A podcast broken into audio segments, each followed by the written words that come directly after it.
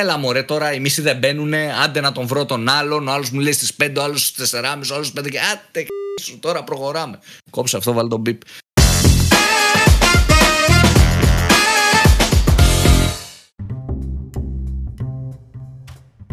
Καλησπέρα. Digital Jam, επεισόδιο 125. Είμαι ο Δημήτρης Ζαχαράκης, μαζί μου είναι ο Δημήτρης ο Καλαϊτζής. Καλησπέρα. Επιστρέψαμε και να, να κάνω κατευθείαν εισαγωγή να πω έτσι μπαμ μπαμ. Μπαμ, στα ίσα. Μπαμ στα ίσα. Λοιπόν, σημερινό jam έχουμε ένα ας το πούμε debate, ε, πώς το πούμε; Αχ, debate, μια κόντρα, μια μάχη. Εντάξει, δεν είναι πολύ κόντρα βασικά νομίζω Δημήτρη. Δεν νομίζω ότι διαφωνούμε πάρα πολύ σε αυτά που θα πούμε σήμερα. Έχω αυτή την. Κάποιος θα διαφωνεί. Κάποιος. Ε, εντάξει, δεν. Ναι, επειδή τα έχουμε πει λίγο. Αλλά όπως και να έχει, θα μιλήσουμε για ένα θέμα το οποίο είναι λίγο. Ακόμα δύο χρόνια και κάτι μετά είναι αφιλεγόμενο και έχει να κάνει με τα εργασιακά και έχει να κάνει κυρίως το κομμάτι είναι remote εναντίον on-site ας πούμε. Και να κρίνουμε λιγάκι επειδή πλέον έχουν περάσει, έχει περάσει ένα εύλογο χρονικό διάστημα η αλήθεια είναι ότι όταν είχε ξεκινήσει σίγουρα μπορεί να είχαμε κάποιες διαφορετικές απόψεις. Ίσως όχι και τόσο τώρα που το σκέφτομαι. Γύρω από το... θα... Ναι. Νομίζω όχι όμως. Θυμάμαι ότι κάπου στα μέσα, μετά από ένα εξάμεινο, ότι είχαμε αλλάξει λίγο τέλος πάντων. Στο άμα το remote ε, working είναι το καλύτερο τέλος πάντων. Γιατί στην αρχή ίσως ήμασταν και πιο ok. Σε φάση, ναι, είναι φοβερό ήμασταν. Αλλά αλλάξαμε γενικότερα αρκετά όσο πέρασε ο καιρός. Εσύ λίγο το έχεις ζήσει λίγο παραπάνω από μένα, η αλήθεια είναι. Έχεις καεί με το remote, είσαι. Πόσο, πόσο καιρό τώρα, Δημήτρη; Είμαστε, δεν ξέρω, δεν, από την πρώτη καραντίνα, ξέρω. Είσαι δύο χρόνια καθαρά, νομίζω τώρα. Λίγο πριν την πρώτη καραντίνα, έχει πολύ καιρό. Ναι. Είσαι, είσαι ένα, ένα, μια διετία, νομίζω μπορεί να πεις. Εγώ είμαι κάτι, είμαι λιγότερο, αλλά εγώ έχω ένα μοντέλο από ένα σημείο και μετά λίγο. που υπάρχει το remote, τέλος πάντων. Να το πω και έτσι αυτό. Υπάρχει το remote σαν δυνατότητα, αλλά δεν είναι, δεν είναι υποχρεωτικό. Δεν, είναι, δεν, είναι, δεν χρειάζεται να κάνω remote, ας πούμε. Μπορώ να κάνω άμα θέλω, άμα χρειαστεί κάτι για κάποιο λόγο, ρε παιδάκι μου, αλλά δεν κάνω γενικά. Αυτό για να το αποσαφηνίσω λίγο, για να καταλάβουν το που βρισκόμαστε και οι δύο. Εγώ θέλω να πάω και να κάνω μια ιστορική αναδρομή, να σου πω. Ότι ήρθε το remote στις ζωές μας ε, εκεί στο πρώτο το, το lockdown. Εμείς το ξεκινήσαμε στην εταιρεία και λίγο πιο πριν, να σου πω την αλήθεια. Ε, και γιατί εντάξει βλέπαμε το, τους κινδύνους που υπήρχαν, τη φοβία, οπότε από στιγμή που μπορούσαμε χωρίς κάποια ξέρεις, άμεση επίπτωση, το ξεκινήσαμε και ε, πριν το υποχρεωτικό και όλα αυτά, πριν τους νόμους και το τίποτα. Νομίζω ότι στην αρχή το είδαμε όλοι λίγο πολύ σαν μια ευκαιρία για να έχουμε παραπάνω χρόνο, ξέρεις, γλιτώνω τα μεταφορικά ας πούμε ε, πάρα πολύ, γλιτώνω τη βενζίνη, γλιτώνω το χρόνο στο πηγενέλα, ε, τελειώνω στις 6 ώρα και είμαι αμέσως με τους δικούς μου ανθρώπους, έχω χρόνο για το παιδί μου, βλέπω παραπάνω την οικογένειά μου, ξέρεις, υπήρχε πάρα πολύ αυτό το κομμάτι και νομίζω ότι αν ε, ρωτούσαμε στο πρώτο μήνα ή στο πρώτο δίμηνο ας πούμε, οι περισσότεροι ήταν υπέρ του remote. Πάρα πολύ υπέρ. Σίγουρα. Τώρα ερχόμαστε ε, δύο πλάς χρόνια μετά να κάνουμε ένα evaluation λίγο, να κρίνουμε αυτό το κομμάτι. Ε, και νομίζω ότι πολλά έχουν αλλάξει σε πάρα πολλούς ανθρώπους. Εγώ θα πω έτσι την άποψή μου, θα το χωρίσω στο πρώτο, στο κομμάτι αν εν τέλει σε συμφέρει τόσο οικονομικά όσο και χρονικά ή οτιδήποτε το να κάνεις remote. Και στο κομμάτι εάν ε, συμφέρει την εταιρεία εν τέλει το remote γιατί στο κομμάτι χρόνου και στο κομμάτι βελτιώνομαι και δουλεύω καλύτερα Υπάρχουν πάρα πολλές απόψεις τύπου το remote σε βοηθάει στο να εξελιχθείς, στο δουλεύεις παραπάνω, στο έχεις παραπάνω χρόνο, στο το γλιτώνεις χρήματα. Υπάρχει αυτή η φάση. Και αντίστοιχα υπάρχει και η λογική του ότι και στην εταιρεία γλιτώνει πόρους, δίνει τη δυνατότητα στην εταιρεία να έχει ταλέντα, ξέρεις, από όλη την Ελλάδα και από όλο τον κόσμο. Σου δίνει ελευθερίες. Εγώ να το πιάσουμε και να πω έτσι την άποψή μου σε bullets πριν επεκταθούμε στη συζήτηση, θα πω ότι σε προσωπικό επίπεδο θεωρώ ότι στο τέλος της ημέρας δεν γλιτώνουμε χρήματα σε καμία περίπτωση από το remote. Αν βάλεις δηλαδή ότι έχεις ένα PC 1000 watt και μία οθόνη και θέρμανση και δεν ξέρω εγώ τι να χρεώνει και να πληρώνεις εσύ τα οποία χρεώνει εσύ 8 ώρες παραπάνω, χρεώνει εσύ 8 ώρες την ημέρα, minimum, ε, θεωρώ ότι στο κομμάτι ότι γλιτώνω λεφτά από τις βενζίνες ότι αυτό δεν ισχύει. Σε πολύ μεγάλο βαθμό τουλάχιστον. Ε, Εκτός κι αν, OK, okay, δουλεύαμε, μένω σε πόλη Α και δουλεύω ξέρεις, κάπου πάρα πολύ μακριά. Ναι, ναι, και αυτό, μπορεί να εκεί πέρα, δηλαδή... έχω διόδια ή δεν κατάλαβες. Εκεί όντως ισχύει, εννοείται ότι εκεί γλιτώνουμε χρήματα. Αλλά στις περιπτώσεις Ναι. είμαι σε πόλια και δουλεύω π.χ. όπως εγώ στον Άγιο Δημήτριο, που είχα μια καρτούλα στο μετρό 30 ευρώ, εννοείται ότι σε μένα τα κόστη είναι πολλαπλάσια. Από τα 30 ευρώ που έδωνα την κάρτα του μετρό. Πολλαπλάσια. Οπότε, η- οικονομικά μιλώντας, δεν συμφέρει το remote σε καμία περίπτωση. Είναι, είναι μύθος των εργαζόμενων, δεν το συμφέρει το remote. Έχεις παραπάνω κόστη που είναι πολύ μεγαλύτερα από το αν είχες μια κάρτα μετακίνησης. Στο μέσο εργαζόμενο. Το μέσο εργαζόμενο δεν- δεν γλιτώνει χρήματα έτσι, γιατί Ναι. υπάρχουν και περιπτώσεις που δουλεύεις πάρα πολύ μακριά κτλ. Αυ- κτλ. αυτό εντάξει είναι νομίζω εξαίρεση εντάξει τώρα ισχύει. Γιατί υπάρχει σαν μεγάλη εξαίρεση. Δηλαδή, έχω γνωρίσει πολλούς ανθρώπους που η δουλειά τους ήταν, ας πούμε, ε, μπαίναν Αττική οδό για να πάνε. Ξέρω Ε, εγώ. σίγουρα. Κατάλαβες. Γλιτώνεις. Ε, και κάνανε μία ώρα ας πούμε, να πάνε και πληρώνει και Αττική οδό. Κατάλαβες εκεί πέρα. Ναι, σίγουρα ήταν μεγάλη διαφορά για αυτούς. Και χρόνος και χρήμα. Χρόνος και χρήμα. Αλλά Μμ. πάλι το βάζω σε context ότι δεν είναι τόσο. Σε, σε χρόνο η διαφορά είναι τεράστια. Εννοείται. Σε χρήμα δεν ξέρω κατά πόσο είναι τόσο μεγάλη. Εν τέλει. Ε, και σε πολλές εταιρείες που δουλεύανε προς τα έξω υπήρχε και η εταιρεία κάλυπτε τι βενζίνε π.χ. που τώρα δεν τι καλύπτει. Υ- Σωστό, Υπήρχε σωστό. αυτό πάρα πολύ. Οπότε θεωρώ ότι σε κάθε πε- 9 στις 10 περιπτώσεις οικονομικά παίρνεις λιγότερα χρήματα. Οπότε ε, αυτό πιστεύω για το κομμάτι οικονομικό. Τώρα για το κομμάτι βελτίωσης και το κομμάτι ότι έχεις παραπάνω χρόνο, θεωρώ ότι σαν άνθρωποι είμαστε κοινωνικά όντα, ρε παιδί μου. Γι' αυτό έχουμε και τα social media, γι' αυτό φτιάχτηκαν για να δείξουμε τις cool ζωές μας και να κοινωνικοποιηθούμε. Ομάδες, σύλλογοι, ανέκαθεν ρε παιδί μου, γι' αυτό φτιάχτηκαν οι κοινωνίες και γι' αυτό και εξελιχθήκαμε σαν άνθρωποι. Οπότε θεωρώ η φύση του ανθρώπου είναι κοινωνική. Όταν ε, είσαι μόνιμα σε μια remote εργασία και ειδικά για άτομα τα οποία ξέρεις, μπορεί να μπήκανε σε μια εταιρεία και να ήταν μόνιμα remote το να δουλεύεις, ας πούμε, ένα χρόνο με, κάποιον, με έναν άνθρωπο και το να μην τον έχεις δει από κοντά, το να μην έχετε μιλήσει, το να εκπαιδεύεσαι μόνιμα digital, digitally και όλο αυτό το κομμάτι νιώθω ότι σε αποξενώνει. Δηλαδή πρέπει στο τέλος της ημέρας να κάνεις και κάποιους κοινωνικούς δεσμούς και εν τέλει ρε παιδί μου αυτοί οι κοινωνικοί δεσμοί που θα δημιουργήσεις θα δημιουργήσεις μακροχρόνιες φιλίες θα δημιουργήσεις σχέσεις. Δηλαδή έχω δει ας πούμε σε εταιρείες, ξέρω φίλο μου που η γυναίκα του ας πούμε δουλεύαν μαζί στην ίδια εταιρεία. Εντάξει, εκεί γνωριστήκανε. Φιλίες θα δημιουργήσεις θα περάσεις παραγωγικά το χρόνο σου. Ε, νιώθω ότι και αυτό κόβεται. Οπότε και κοινωνικά νιώθω ότι το remote ε, χάνει. Εγώ θα είμαι full κατά του remote, το λέω εξ αρχής. Νομίζω το έχετε καταλάβει ήδη. Κοινωνικά θεωρώ ότι χάνει, ότι μας βάζει σε μία θωρά, χωρίς να το καταλαβαίνουμε, η κάθε μέρα να είναι ίδια. Και θα μου πεις, εντάξει ρε Δημητράκη, αν η κάθε μέρα είναι ίδια σε σένα, άλλαξε το. Κάνε κάτι άλλο. Απλά μπαίνεις σε μία ρουτίνα άθελά σου ο- το ότι επειδή είσαι μόνος σου και δουλεύεις, το να ξυπνάς και ώρα, να κάνεις το πρωινό σου ή να μην κάνεις το πρωινό σου, δεν ξέρω, whatever, να ανοίγει το PC και να δουλεύεις. Και χάνεται λίγο το όριο δουλειά σπίτι και ξεκούρασε. Ε, δηλαδή, εγώ, ας πούμε, ειδικά στην, στην πρώτη καραντίνα, ήξερα ανθρώπους που μιλούσα με, με γνωστούς και συνεργάτες και φίλους, οι οποίοι πηγαίναν στην τουαλέτα με το κινητό και ανοιχτό το Slack. Γιατί νομίζαν ότι αν τους στείλουν κάτι και δεν απαντήσουν, θα λένε πω, πω τι κάνω, ξέρεις, θα νομίζω ότι δεν δουλεύω. Υπήρχε πάρα πολύ αυτό, η ενοχή. Το να κάνεις το οτιδήποτε. Διαλύματα εννοείται δεν γίνονται. Στο γραφείο θα μπεις, θα πεις και μια κουβέντα, θα πεις και ένα αστιάκι με κάποιον, θα μιλήσεις. Δεν υπάρχει. Οπότε και κοινωνικά ε, θεωρώ ότι το remote χάνει σε κάθε περίπτωση και οικονομικά και σε επίπεδο γνώσεων θεωρώ ότι είναι τελείως διαφορετικό να κάνεις ένα brainstorm ένα brainstorming και να είστε σε ένα meeting room πέντε άτομα, 7 άτομα, δεν ξέρω πόσοι οι οποίοι είστε εκεί 100% έχεις το 100% της προσοχής όλων. Ενεργά λέτε ιδέες, μιλάτε, κάνετε.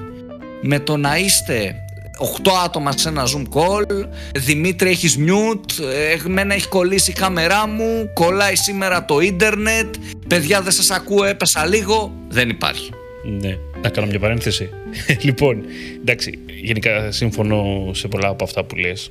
Το περίμενα δηλαδή, θα συμφωνήσουμε, αλλά πρέπει να το λέω και αυτό.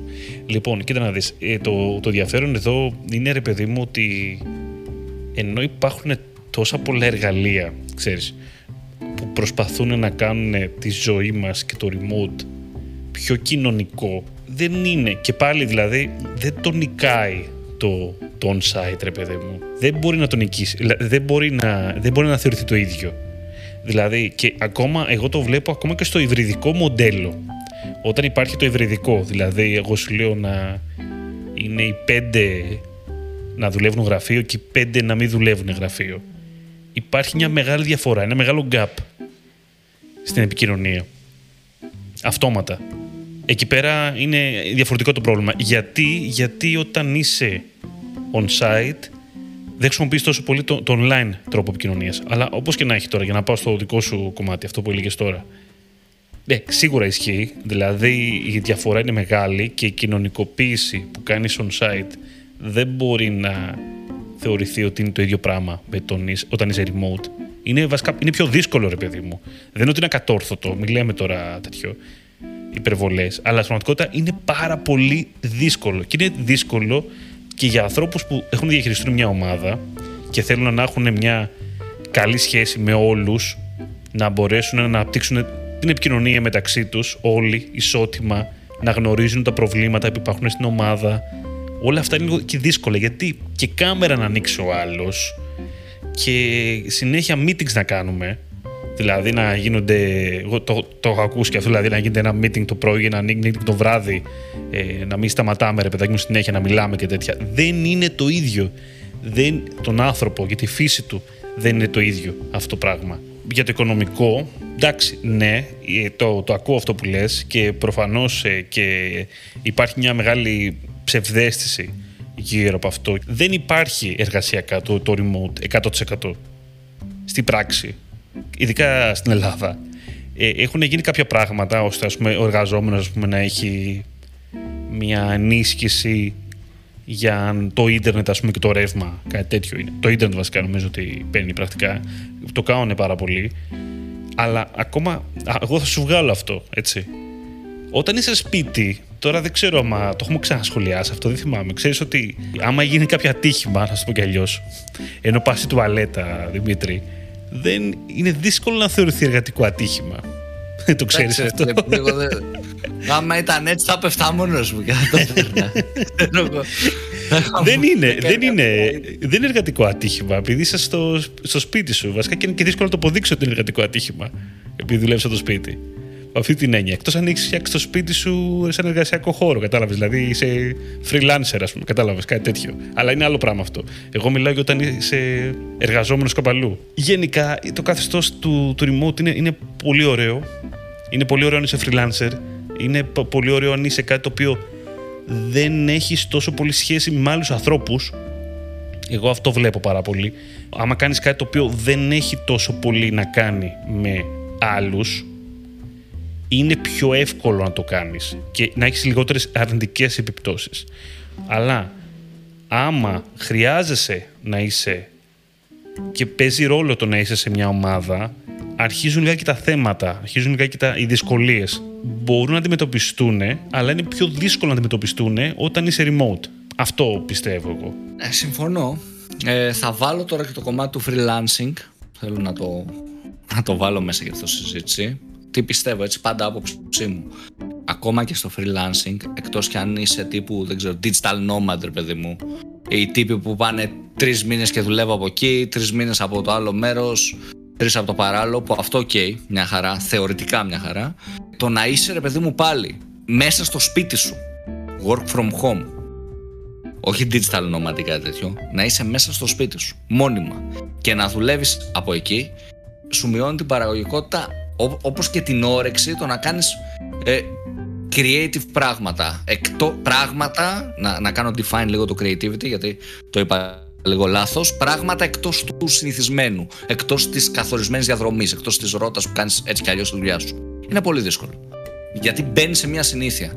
Υποσυνείδητα, συνειδητά δεν ξέρω, αλλά σίγουρα μπαίνει σε μια συνήθεια. Οπότε θεωρώ πως το κομμάτι full remote είναι κάτι που δεν δουλεύει ακριβώς σε ατομικό επίπεδο και δεν βελτιώνεις τόσο πολύ. Δηλαδή είσαι junior ας πούμε ή mid-level, θέλεις να πάρεις πληροφορίες και τι γίνεται, σου στέλνει απλά κάποιος στο chat ή κάνετε ένα call. Ενώ αν ήσουν στο γραφείο, θα είχες μια, μια μικροαπορία. Θα ερχόταν ο εκάστοτε manager εκείνη την ώρα να σου δείξει κάτι, να δείξει κάτι σε όλη την ομάδα. Ε, εδώ, ενώ τώρα, αν είσαι στο remote, θα δεις κάτι ενδιαφέρον, θα στείλεις στο Slack. Παιδιά, πάμε όλοι call. Κάποιοι θα έχουν κλείσει τα notification. Κάποιοι θα πατάνε email δεν θα ανοίξουν εκείνη τη στιγμή. Ο άλλος θα είναι τουαλέτα, καλησπέρα δεν θα μπει κανείς. Θα μπουν δύο-τρία άτομα. Θα πρέπει δηλαδή να βρεις slot για να μοιράσεις μια μικροπροφορία των δύο λεπτών. Αυτό θα το κάνεις μία φορά, θα το κάνεις δύο φορές, την τρίτη φορά απλά δεν θα το κάνεις. Και δεν θα μοιραστεί, δεν θα διαμοιραστεί προφορία μέσα στην ομάδα. Αυτό είναι η αλήθεια. Τώρα, Α, αυτό, που, αυτό που είπες είναι, πολύ, είναι η άβολη αλήθεια τώρα. Εν τω μεταξύ, όντως, έχεις δίκιο. Ξέρεις, αυτό το ότι θα το κάνεις μία, θα το κάνεις δύο και ασυνείδητα θα το αφήσεις μετά. Ναι, μα θα το αφήσεις γιατί θα απογοητευτείς. Ναι. Εντός εισαγωγικών θα απογοητευτείς. Ότι έλα μωρέ τώρα οι μισοί δεν μπαίνουν, άντε να τον βρω τον άλλον. Ο άλλος μου λέει στις 5, ο άλλος στις 4.30, ο άλλος στις 5 και άντε σου τώρα προχωράμε. Κόψε αυτό, βάλει τον μπίπ. Αλλά θα, θα γίνει όντως αυτό ότι δεν αντέχω ρε παιδί μου, αλλά αφήστε το ρε παιδιά. ναι, ή, ή θα το πάρεις ή ξέρεις θα γίνει το πιο πιθανό θα το πάρεις κάπως επάνω σου.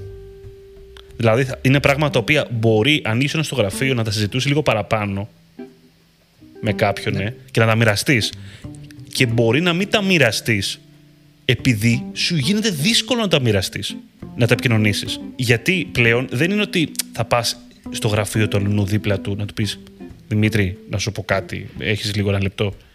Θα πρέπει να του στείλεις μήνυμα. Άμα του στείλεις μήνυμα τα μηνύματα είναι πολύ διαφορετικά. Ε, δηλαδή, το, ο γραπτός λόγος δεν έχει ρε παιδάκι μου. Είναι ξύλινος λόγος ο γραπτός λόγος. Είναι λίγο είναι task management, είναι bot όταν μιλάμε με γραπτά μηνύματα. Δεν είναι κάτι δημιουργικό, το είναι το ζητούμενο. Θα κανονίσεις call, άντε να κανονίσεις call, ας πούμε. Ε, οπότε ασυνείδητα θα το βγάλεις κάπως από τη κουβέντα. Είναι πολύ πιθανό να συμβεί. Και πολύ, πολύ εύκολο να συμβεί, ρε παιδί μου. Δηλαδή, θέλω να σου πω, πιστεύω ότι ο καθένας μπορεί να το έχει κάνει. Ακόμα και άμα δεν το θέλει, ρε παιδί μου, τόσο πολύ. Ναι, σίγουρα.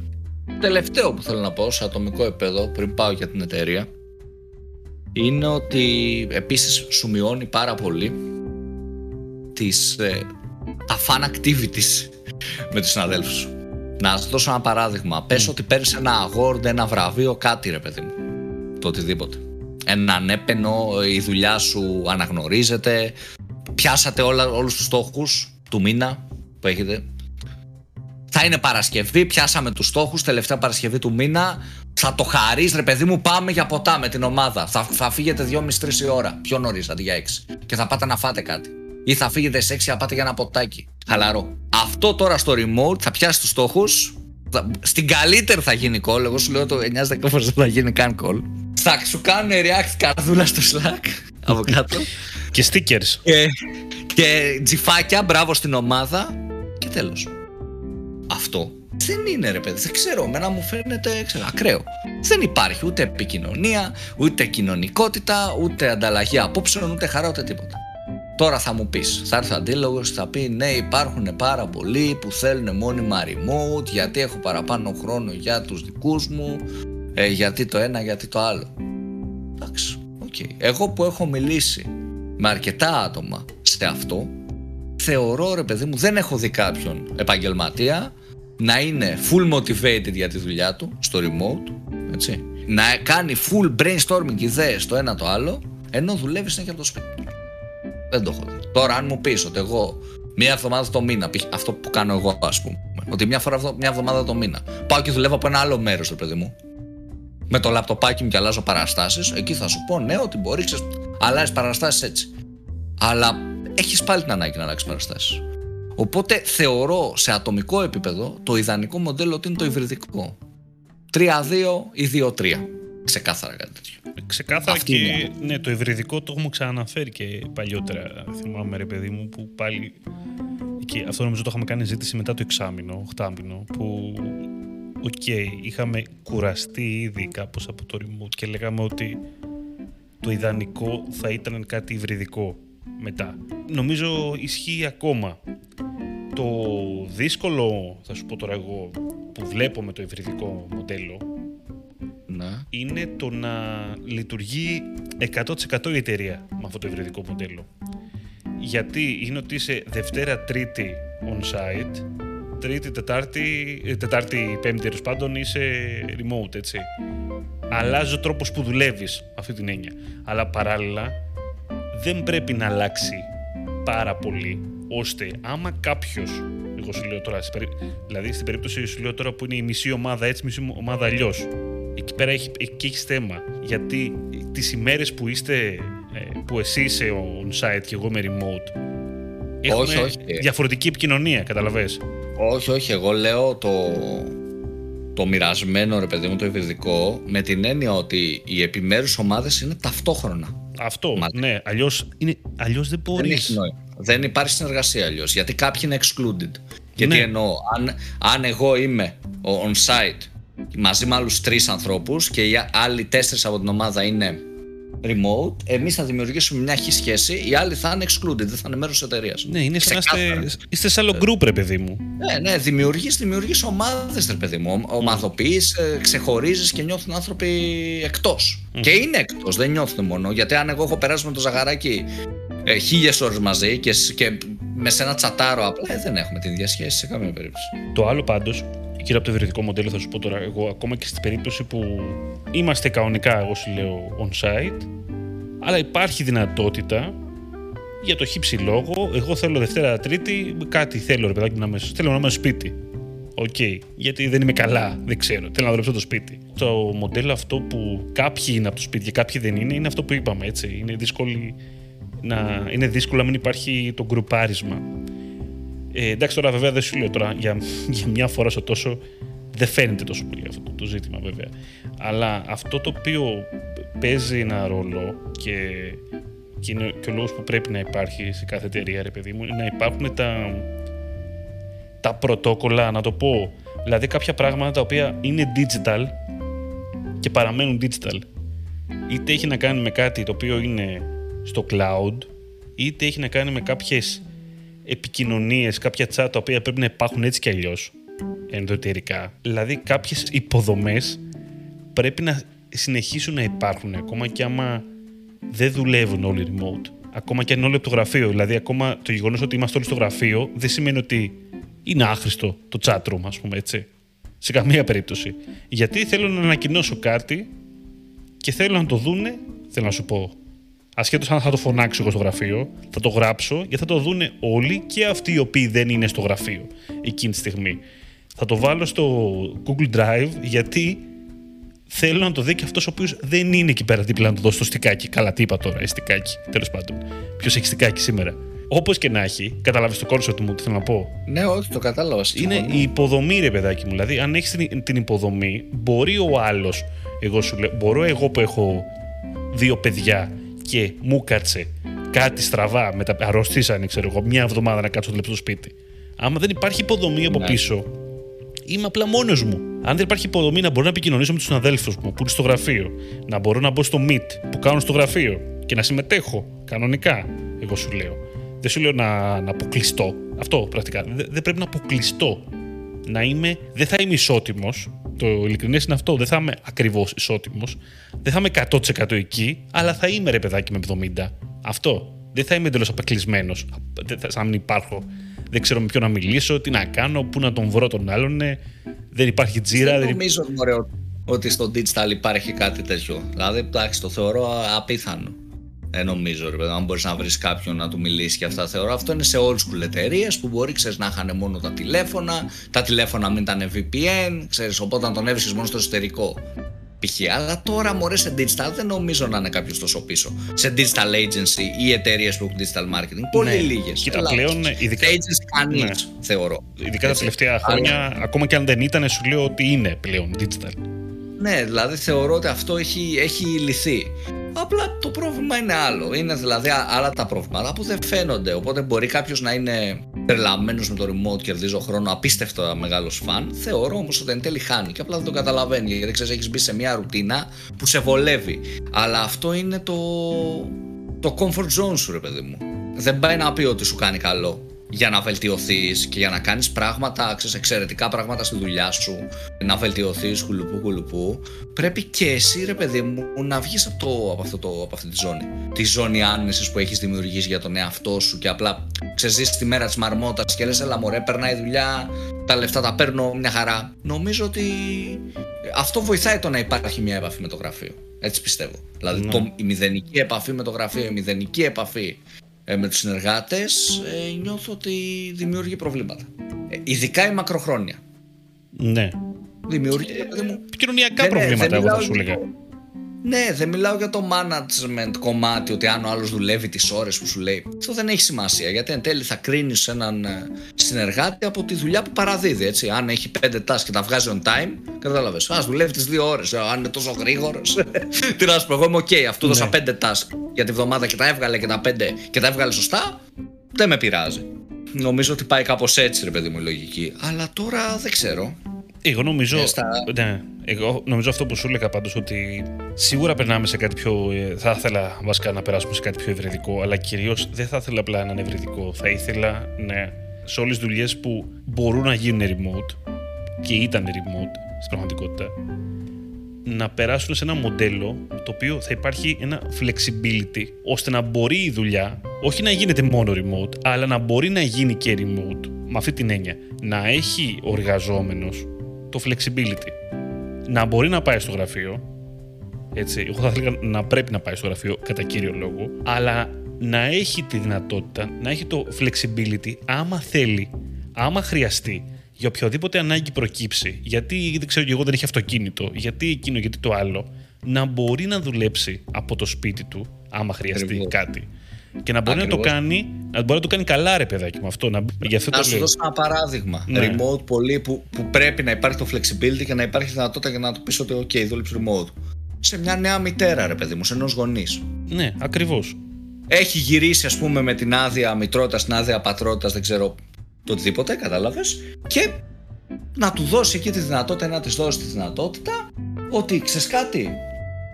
Μην είναι remote συν 6 μήνες γιατί πρέπει να δεις τι θα κάνεις με το παιδί, να βρεις έναν άτομο εμπιστεύεσαι, κουλουπού κουλουπού. Εκεί ναι, εννοείται.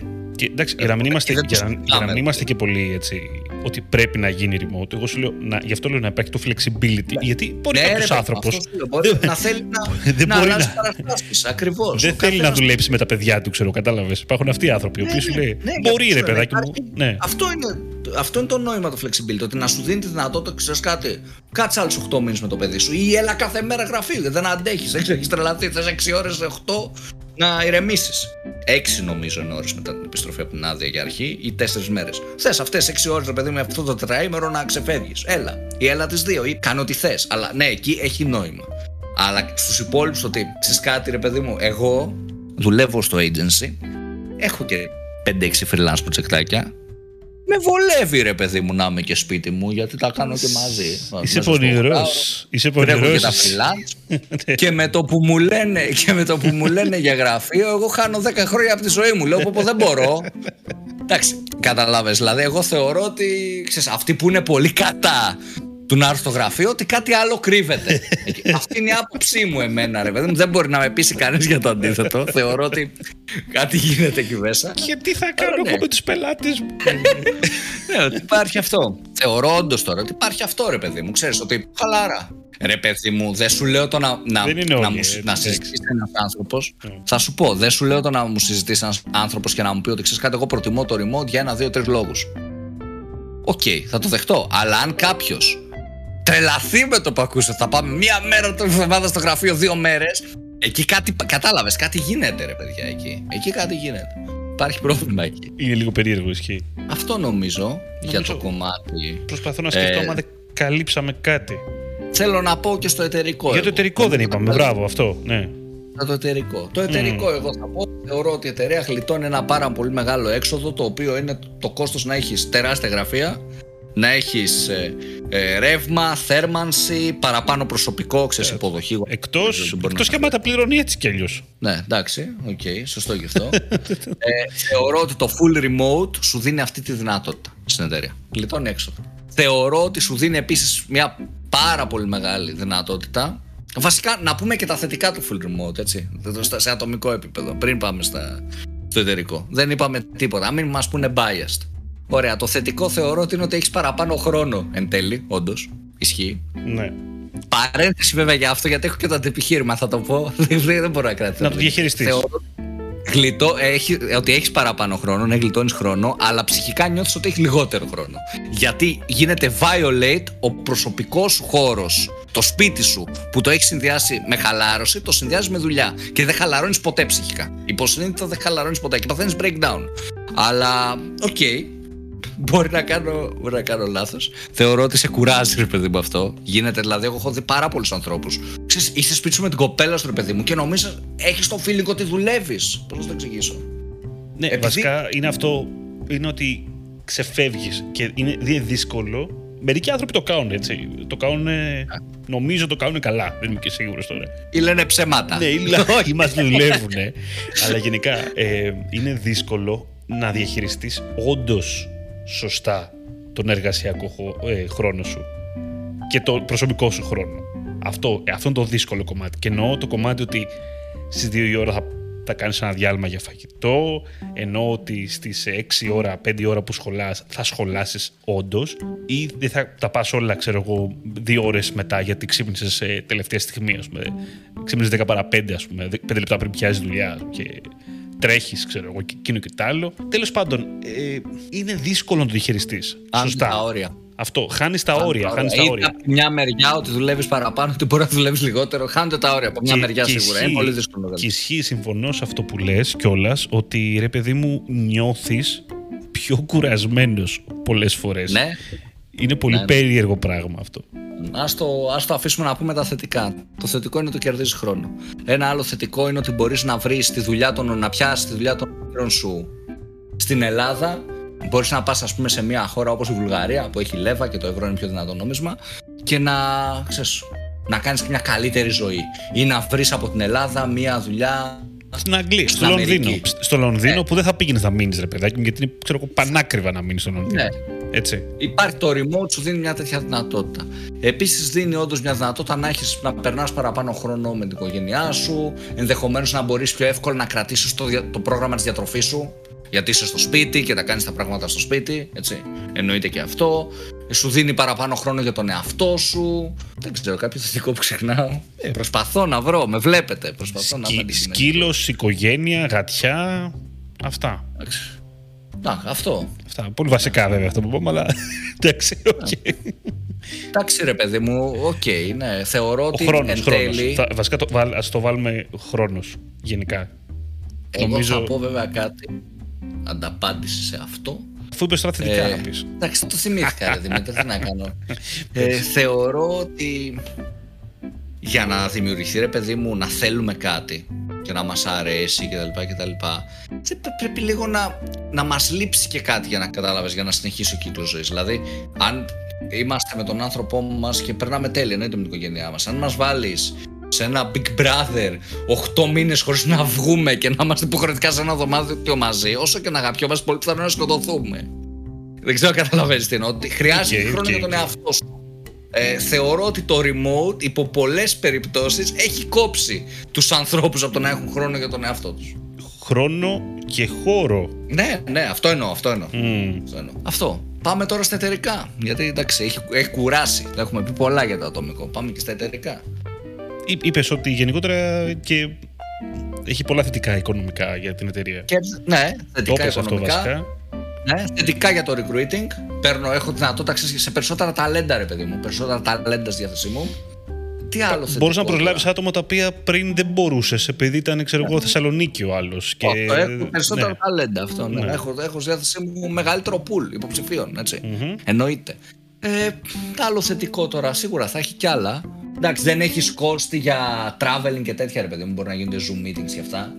Και αυτό είναι, ρε παιδί μου. Εντάξει, ειδικά για πιο μεγάλες εταιρείες που γινόταν, ξέρεις, ταξιδεύαν ως εκεί, να συναντιούνται συνέχεια κτλ. κτλ ήταν τεράστια τα κόστη. Έτσι, ήταν τεράστια. Οπότε Κοίτα, αυτό που είχε τεράστια κόστη για πολλές εταιρείες και γλιτώσαν, ας πούμε, χρήματα, ήταν ε, τα εταιρικά ταξίδια, τα συνέδρια. Αυτό, αυτό, δηλαδή, που πηγαίνανε πρακτικά εντάξει, για συνέδρια και τέτοια, δηλαδή ε, πήγαιναν εργαζόμενοι. Ναι. Αυτά γλιτώσανε. Από την άλλη, εντάξει, okay, γίνανε κάπως online, βέβαια. Δεν είναι το ίδιο πάλι, θα πω εγώ. Δεν είναι, Ε, δεν είναι Σιγά τις, πόσο καλή. Οκ, ναι, μπορεί να μιλήσεις με τον ε, τάδε, δεν σου λέω, με τα chat. Εντάξει. Ναι. καμία σχέση, παιδιά. Είναι καμία το σχέση. ίδιο. Είναι το ίδιο με το να Καμία. πήγαινε να πίνεις ένα καφέ μαζί του από κοντά, ξέρω εγώ. να- Εντάξει, δηλαδή, ε, βλέπω το. Τι έβλεπα δουλειά τώρα θα τον- κλείσεις σοβαρή, ας πούμε, δηλαδή με το, Ναι, με το ναι. μέσο που. Ρε, ρε παιδί μου, έβλεπα τώρα την κλασική διαφήμιση που είναι ένα- το, ένα event, το, πώς λέει, το affiliate, που είναι στο Dubai και το άλλο που είναι στη Βαρκελόνη. Και έβλεπα εκεί έχουν τα after movies, ρε παιδί μου, από τα real life event, που γίνονται parties μετά. Και κατάλαβες, δηλαδή το ζεις ρε παιδί μου, ξέρεις πήγα σε ένα συνέδριο, θα έχεις να το λες. Ε, δεν είναι το ίδιο. Είναι ρε παιδί μου, σαν να συγκρίνουμε το ότι εγώ ήμουνα στο Ρώμα Παναθηναϊκός, στην Ιταλία, στη Ρώμη, και είδα το παιχνίδι με το Δημήτρη το Ζαχαράκι που το είδες στο σπίτι του από τηλεόραση. Ε, δεν το ζήσαμε ρε παιδιά το ίδιο. Έτσι. Α, πάλι εμπειρία. Μην, τα- μην τα ευτελίζουμε κιόλας όλα. Στο, ξέρεις, του digital και στο χρόνο και στο. Εντάξει. Δε- πρέπει στο τέλος της ημέρας να έχουμε και εμπειρίες. Ε, μπορεί να γλιτώνεις, ρε παιδί μου, μία ώρα από το πήγαινε έλα. Ε, δεν πρέπει να ζήσει και πέντε εμπειρίες στη ζωή σου, ρε παιδί μου. Δεν ξέρω. Ξέρεις, μια απορία. λοιπόν, οπότε για την εταιρεία αυτό το κομμάτι το οικονομικό νομίζω ότι είναι πολύ δυνατό και το κομμάτι του, των στελεχών. Τώρα, στα αρνητικά θεωρώ ότι χάνεται πάρα πολύ η όρεξη. Μπορεί να χαθεί η όρεξη. Αν δεν το διαχειριστεί σωστά η εταιρεία, δηλαδή και ο εκάστοτε manager, head, whatever, θεωρώ ότι μπορεί να χαθεί εύκολα η όρεξη. Είναι δύσκολο να μοιήσεις την κουλτούρα μιας εταιρείας ένα νέο στέλεχος. Ναι, Δεν μπαίνει ωραίο. ποτέ, ρε. Κουλτούρα, πολύ σοβαρό αυτό που Ξέρετε. είπες τώρα, ναι. Που είναι πάρα πολύ. Η κουλτούρα μιας εταιρείας είναι πάρα πολύ σημαντικό. Είναι καταρχάς ένας λόγος που θα επιλέξει να είσαι σε αυτή την εταιρεία παρόλο που η άλλη σου δίνει 200 ευρώ παραπάνω. 300-500, δεν ξέρω, whatever. Ανάλογα και το μισθό που παίρνεις. Θα επιλέξει γιατί σου αρέσει η κουλτούρα, σου αρέσει αυτό που πρεσβεύει. Είσαι δεμένος, νιώσεις ότι εξελίσσεσαι. Ένα μεγάλο κομμάτι από αυτά είναι δύσκολο να εφαρμοστεί ε, στο remote, οπότε πρέπει η εταιρεία, καλείται η εταιρεία και ο κάστοτε manager και CEO να φτιάξει μια πάρα πολύ smooth onboarding διαδικασία. Δυσκολεύει, δυσκολεύεσαι όταν κάνεις ε, remote recruiting να καταλάβεις πράγματα. Δηλαδή, εγώ που κάνω interviews, έχω κάνει αρκετά, θεωρώ ότι μπορεί να έχω αδικήσει κιόλας τους ανθρώπους στο remote. Επειδή δεν τους είδες Ή- από κοντά εννοείς τώρα. Κάνετε interview Ναι, από ή- Zoom. Ναι, ναι, ναι, ναι. Δηλαδή υπάρχουν άνθρωποι που μιλάνε με, με confidence, ας πούμε, από κοντά. Σε εμπνέουν, λες αυτόν, ναι, πάμε να τον πιστευτούμε. Ε, στο virtual μπορεί να μην στο βγάλει. Είναι διαφορετικό. Ή μπορεί να κάνεις ε, λάθος, να κερδίσει κάποιος από αυτό. Δηλαδή να, να νομίζω ότι είναι καλύτερος, ενώ από κοντά τον έβλεπες να, να χτύπαγε ένα red flag, ας πούμε, σε κάποια ερώτηση. Νιώθω δηλαδή ότι και εκεί μπορεί να χάσει κάποια πράγματα. Θέλει και το process του recruiting να είναι πολύ σωστό. Ξέρεις τι, και ακόμα και αυτό τώρα που είπες, είναι άσχημο με την έννοια ότι σκέψου για πολλές εταιρείες και το κομμάτι του να κάνεις ένα interview είναι, είναι εξωστρέφεια για μια εταιρεία. Ναι. Ενώ να φέρεις έναν άνθρωπο μέσα στην εταιρεία, να δει Να δει το περιβάλλον. το περιβάλλον και σου λέω ακόμα και άμα δεν περάσει την επόμενη φάση, κάνεις μια εξωστρέφεια. Πουλάς την εταιρεία ακόμα και σε αυτόν ο οποίος μπορεί να μην περάσει στη τελική. Το οποίο είναι μια, είναι μια πολύ ωραία εμπειρία, ρε παιδάκι. Είναι μια πολύ ωραία εμπειρία και για αυτόν που έρχεται αρχικά και δεν μπαίνει σε ένα Zoom meeting. Έτσι, το οποίο είναι λιγάκι εντάξει. Είναι ένα Zoom meeting, όπως και το κάνουμε. Και δεν, ξέρεις, δεν δίνει το value, ρε παιδί μου. Δεν μπορεί να δώσει εύκολα το value της εταιρείας. Εγώ σου λέω ότι φέρνει έναν άνθρωπο ο οποίος τον θέλεις πάρα πολύ για μια θέση. Έτσι. Είναι πολύ δύσκολο να του δώσεις το value που του έδινες πριν όταν τον έφερνες από κοντά και τον έβαλες στο γραφείο, μιλούσατε, είχατε ένα... Είχατε μια γλώσσα του σώματος τέλος πάντων. Είχατε κάτι να έδειχνες στο γραφείο. ε, Υπήρχε μια ατμόσφαιρα, κατάλαβες, η οποία δεν υπάρχει στο, στο metaverse του Zoom meeting τέλος πάντων. Και αντίστροφα αυτό ισχύει, έτσι. Είναι Ο πολυσιακό. άνθρωπος που- Πολυσιακό βασικά. Δες το έτσι, έτσι. Πρακτικά είναι, είναι πώληση. Ο ένας προσπαθεί να πουλήσει τον εαυτό του για να τον πάρεις και εσύ να πουλήσει την εταιρεία. Είναι πιο δύσκολα αυτά τα πράγματα και τα δύο. Όταν από ένα Ναι, Zoom meeting.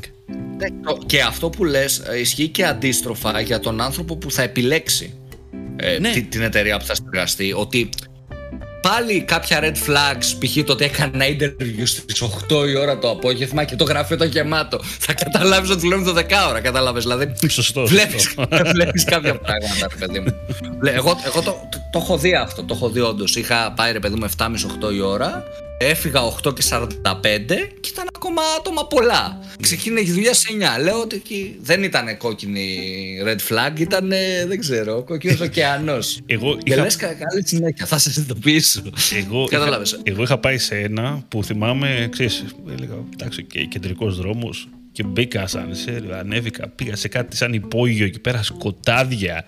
Και έλεγα Θεέ μου που ήρθα ας πούμε και είναι φοβερό, αυτό ήταν φοβερό γιατί εκεί κατάλαβα πόσο σημασία ρε παιδάκι μου ξέρεις δίνουμε στο πώς φαίνεται μια εταιρεία μερικές φορές. Δηλαδή είχα δει μια εταιρεία ξέρεις, από το έξω είχε, είχε ένα ωραίο brand, είχε έτσι ωραίο site ωραία βίντεο και πήγα στην εταιρεία και ήταν θε και κύριε άλλο πράγμα. Δηλαδή expectation vis reality, ρε παιδί μου, ξέρεις. Αυτά ναι. τα. σαν meme ήταν. Λέω εντάξει, δεν υπάρχει αυτό το πράγμα. Εντάξει, σε οπότε... Zoom θα με είχαν ξεγελάσει, αυτό θέλω να σου πω. Ναι, αυτό, αυτό ακριβώς. Μα... Και οπότε πάει και ο κάθε υποψήφιος. Αυτό είναι κακό και για τον υποψήφιο και για την εταιρεία. Και επιλέγει την εταιρεία με μόνο, με μόνο γνώμονα την τιμή. Το μισθό δηλαδή. Τη μούλα. Το ποσό δηλαδή που θα πάρει το ότι α, μου αρέσει η μπραντική ταυτότητά της. Δεν βλέπει όμως εκεί, δεν μπαίνει μέσα στην εταιρεία όντως ποτέ. Και μπορεί να μην μπει μέχρι που να πάει στην επόμενη εταιρεία έτσι, γιατί θα είναι μόνιμα remote. Δεν θα μπει στην κουλτούρα. Είναι, ε, θεωρώ τεράστιο φάουλ αυτό. Και το κομμάτι τώρα των διαδικασιών που είπα και πριν νιώθω ότι είναι τεράστιο. Δηλαδή, πολύ δύσκολο μια εταιρεία να φτιάξει τόσο smooth διαδικασίες. Είναι δύσκολο, παιδιά, είναι πολύ δύσκολο αυτό. Θέλει δουλειά. Μπορεί να φτιαχτούν, αλλά θέλει, θέλει δουλειά για να είναι ευέλτιστες. Αυτό νομίζω τώρα τα. Δεν ξέρω. Ε, ίσως λίγο αυτό, αυτό που είπα και πριν, λίγο είναι πιο εύκολα τα πράγματα άμα μιλάμε για άτομα τα οποία δεν είναι τόσο πολύ μέρος μιας ομάδας. Ας πούμε, έχουν ένα ρόλο πολύ συγκεκριμένο. Ναι. Κατάλαβες εννοώ. Ε, δεν ξέρω πολλές περιπτώσεις όμως. Ε, Κατάλαβα. Μου, θέλω να σου πω. Είναι ένα... περιορισμένο το παράδειγμα. Θέλω να σου πω. Ένας, ένας άνθρωπος που δουλεύει με, με task είναι λίγο πιο εύκολο. Κατάλαβες που έχει ναι, λιγότερο δημιουργικό από πίσω. Απλά, ρε παιδί μου, συμφωνώ. Απλά τι γίνεται. Πες ότι εσύ είσαι head of marketing σε μια εταιρεία που είσαι μόνος στο marketing. Εντάξει, δεν το βάζω ε... για marketing τώρα εγώ. Γι' αυτό προσπαθώ και το ανοίξω εγώ. Επίτηδες. Head of sales, business development. Ναι, ναι, πες, πες. Μα πρέπει να πούμε δουλειά γραφείου. Δεν θα πούμε, δεν ξέρω, είσαι μόνος σου και δεν ξέρω, φτιάχνεις ας πούμε κόσμο σπίτι. OK, okay, μπορεί να είναι παρόμοιο, κατάλαβες. Αλλά εμείς πάμε στη δουλειά γραφείου, δουλειά κοινωνίας. Οπότε ρε παιδί μου, πες ότι είσαι head of sales και όχι σε μόνος σου. Και απλά συνεργάζεσαι με τον Χ από το τηλεφωνικό κέντρο, τον Ψ από το marketing και τέτοια.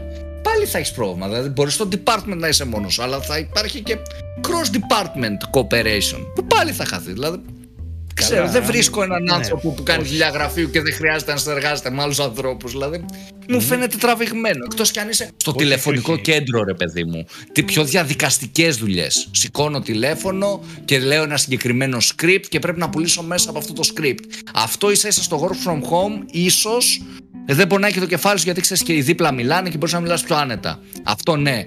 Αλλά που είναι πιο διεκπαιρέωση. Αλλά σε πράγματα όλα τα υπόλοιπα νιώθω ότι πας μένεις πίσω. Βασικά αυτό που λες η διεκπαιρέωση είτε ίσως και μερικά πράγματα που έχουν να κάνουν με δημιουργικά αλλά δεν είμαι και απόλυτα σίγουρος γι' αυτό τώρα θα αποφύγω να το πω. Ναι, αυτοί έχουν πολλά θετικά. Αλλά εντάξει, προφανώς όλοι δουλεύουν με ομάδες, ρε παιδάκι μου. Όλοι θα δουλέψουν με κάποιον ε, άλλον. Αλλά θέλω να σου πω ότι άλλο το να είσαι μέλος, να είστε πέντε μαρκετήρες μαζί, ας πούμε, και τρέχετε ένα project. Άλλο να τρέχετε κάτι ξεχωριστό ο καθένας Μωρέ, ξεχωριστό και, καθένας. και απλά είναι να μιλάτε μια φορά, κατάλαβες. Ωραία, θα σου πω. Ξεχωριστό project ο καθένας, PPC, agency, ο καθένας τρέχει όλο project. Δεν πρέπει να μοιράζει την προφορία. Είδα κάτι σε αυτό το project. Δεν πρέπει ο head να μιλάει με τον Προφανώς, προφανώς. Κατάλαβες. Δηλαδή, ακόμα και στα όλα ναι. πρέπει να είναι πολύ. εκτός κι αν είναι μια, ένα agency που είναι ο CEO, ο business developer και ένας marketer. Ρε, τρία άτομα. Εκεί ρε παιδί μπορεί να μην αλλάξει. Ε, μπορεί να είναι μια, μια κρεατομηχανή, ρε παιδί μου, ξέρεις ένα τέτοια φάση. Κατάλαβες. Ο καθένας ο καθένας για την πάρτη της. Πηγαίνετε, τρέξτε. Όποιος αντέξει. Οκ. Αυτά νομίζω. Αυτά. Λοιπόν, ναι. Δημήτρη, νομίζω ότι είπαμε πολλά. Το επεισόδιο έχει βγει μεγάλο για τα δεδομένα μας. Καλά, εντάξει, δεν είναι πολύ μεγάλο, αλλά είπα να το πω έτσι για πλάκα. Μπορούσα λοιπόν, να πω κι άλλα. Το θέλω ξέρω, να το κάνω ξέρω. όμω το sum up μου. Μην το θέλω να κάνω το κλασικό. Εγώ πιστεύω Ε, ότι τι- έρχονται εντάξει, τώρα, άνθρωποι. έχει, έχει ανάγκη συζήτηση κάναμε. Τι sum up να κάνουμε τώρα, εντάξει. Πρέπει να κάνω. Γιατί, εγώ πιστεύω σοβαρά μου το έχουν στείλει άνθρωποι ότι ακούω το podcast τα μόνο και μόνο για sum up σου. Τι να σου πω τώρα. Θα δεν νιώθω ότι υπάρχει αρκετά. Τι, Είναι από τι, αυτά τα επεισόδια. όχι, γιατί; Πιστεύω ρε παιδί μου ότι το remote με, τη- με το ατυχές συμβάν του COVID και με όλα τα, τα κακά που μας έφερε το remote είναι ένα θετικό κομμάτι που μας έφερε ο COVID δηλαδή μέσα από το remote και από αυτή την, ε, την κρίση που μπορεί κάποιος να τη δει και σαν ευκαιρία σε συγκεκριμένα πράγματα πολύ περιορισμένα δυστυχώς είδαμε και ανακαλύψαμε έναν τρόπο εργασίας, στον οποίο πάρα πολλές εταιρείες δεν το είχαν καθόλου στη φαρέτρα τους, πλέον το έχουν. Οπότε είναι μια καλή ευκαιρία, είναι μια καλή δυνατότητα για όλους τους εργαζόμενους να έχουν ένα flexibility.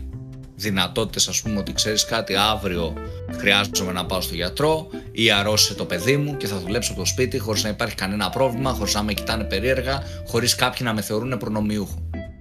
Εννοείται. Και υπό προϋποθέσεις πρέπει να δίνεται έτσι αυτό το flexibility και τύπου μόνιμα, ας πούμε, πάρε συν 6 μήνες για αυτό το πρόβλημα που έχεις κτλ. κτλ.